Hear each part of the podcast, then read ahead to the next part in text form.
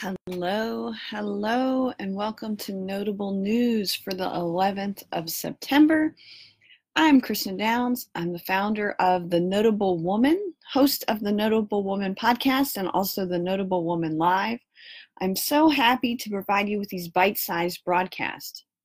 I can understand if you find following the news on the daily overwhelming, so I've turned my own personal news obsession into a tool for you. You can catch me on Facebook at facebook.com slash the notable woman, and that is live. Or you can listen to the podcast. If you head on over to anchor.fm slash notable news, you can subscribe to your best podcast platform from there. This morning, I am joined by Bronte Dog. So if you hear him in the background, uh, it is not me licking my feet, it is Bronte. So today is the 17th anniversary of the September 11th attacks. I live in New York City and I live very close to our local police precinct. And, and right about now, they'll be prepping and uh, participating in their annual service that they hold every year to honor those that served and died here. And it's almost impossible to live in New York City and not interact with someone who's had some very, very personal interaction with September 11th, whether uh, they had a family member pass away or they knew someone who passed away or they work in police or fire. Um, so it is, it's still very deeply personal here in New York City. And we honor those who died and send our love to everyone who is sad today. Now, it's also hard not to remember the interview that Donald Trump gave post 9 11, where he uh, touted that his own building was now the tallest in New York City. So, ever the narcissist, even in national tragedy. It, uh, very, very telling that 90% of New York City voted against Donald Trump.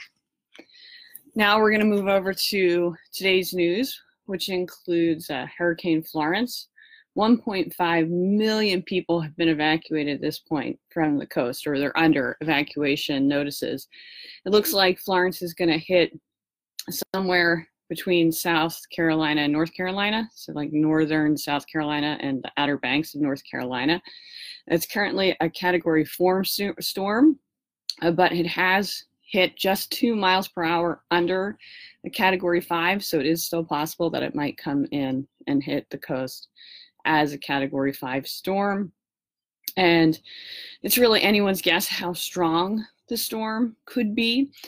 Also, they're predicting that Florence could get stuck, uh, quote unquote, get stuck, similar to what happened with Hurricane Harvey, if you remember, over Texas. In that case, the hurricane hit, went back out over the water, and then came back and hit again, and then just stayed for a really long time, which resulted in a lot of rain and they're predicting that that might happen as well. I believe that's what the European hurricane model is predicting. The US model is predicting far less rain. So we'll have to see what happens there. So, in other news, the Dallas police officer who uh, killed her unarmed neighbor, the story she's telling is that she went into what she thought was her apartment. There was someone else in there. She uh, ordered them, you know, she thought someone was breaking in, so she was ordering commands, and then she shot and killed the person. Uh, turns out she wasn't in her apartment. She was in her neighbor's apartment. She was on the wrong floor. And so at first she was not arrested. Now she has been arrested currently for manslaughter, and there's a possibility that she could face a stiffer charge. So we'll have to see what happens there. Now she's saying that she didn't know she was in the wrong apartment until she called 911. Now, yesterday, John Bolton, he threatened the ICC, the International Criminal Court, uh, that the U.S. was uh, threatening them with sanctions. And this is because the ICC is uh, looking into war crimes if the United States committed war crimes and so he threatened sanctions yesterday in his first major policy speech. Uh, they are undeterred, quote, undeterred after the U.S. threats. Yesterday, Stephen Miller's childhood rabbi denounced Stephen Miller, uh, said he is a purveyor of violence, malice, and brutality for his zero tolerance immigration policies.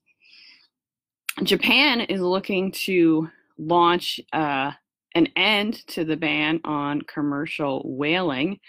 The delegation at the International Whaling Commission has argued that whale stock has recovered enough to allow sustainable hunting. We are also seeing that the Playboy Club is opening up in New York City again. This is 32 years after the club originally closed, and they will also have the Playboy bunnies that the club of old used to have, which is women dressed, you know, rather scantily uh, as uh, Playboy bunnies. And it certainly seems to me like there's this crazy, crazy dichotomy in the world right now where we have uh, a man like President Trump who admitted on tape that he is a sexual assaulter and said that he grabbed women uh, by their genitalia. And then we also have the Me Too movement, where we see, see things like CBS chiefs sort of kind of maybe he's going to get fired and then suddenly with that news six more women come forward with sexual assault stories against him and now he is definitely fired and so what a crazy crazy world we live in right now so the playboy club returning to new york city seems kind of crazy in today's day and age, but that is what is happening. And now, uh, the last thing I wanted to add for today was the continued fallout from Serena Williams and the US Open this weekend. And if you haven't heard about this yet, I highly recommend Billie Jean King's op ed in the Washington Post. Uh, basically, what happened is that Serena Williams' coach was coaching her. Um, she got hit with uh, repercussions. Serena did for that because it's not allowed. And then she got frustrated and she hit her racket on the ground. And then she um, commented back to the rep after he gave her um, you can tell I don't play tennis. Like she gave, he gave her a like a negative slight for the tennis racket thing, and then she called him a thief, and then he gave her uh, one more, which as a result she ended up being fined seventeen thousand uh, dollars by the U.S. Open staff for the three series of um, violations, I suppose.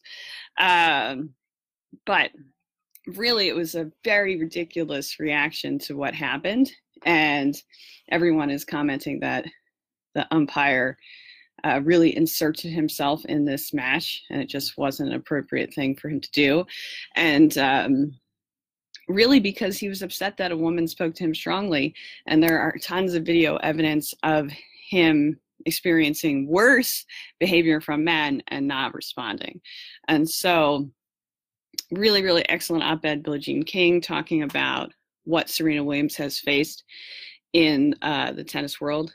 Obviously, just a few weeks ago, we were talking about how the French Tennis Federation had specifically rewritten their uniform rule so that she could not wear her life saving, blood clot preventing, uh, quote unquote, cat suit that Nike had designed for her. But anyway, so then this happens where we blatantly see uh, the uh, misogyny and white supremacy and patriarchy all at the same time. Uh, but now an Australian artist drew a rather ridiculous racist Serena Williams cartoon, and it is absolutely preposterous. In the cartoon, uh, Serena is depicted in an incredibly racist rendering, and then uh, Naomi Osaka, who is a Japanese Haitian woman, is basically depicted as a blonde white person. So it's absolutely insane. And uh, the cartoonist Mark Knight, he's of Melbourne's Herald Sun, is really getting a lot of blowback from that, as he should.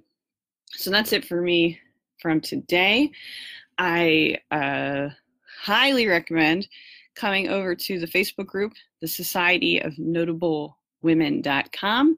And there we are celebrating ourselves in Self Care September. So I would love to have you there. I hope that you have a really great day, and bye for now.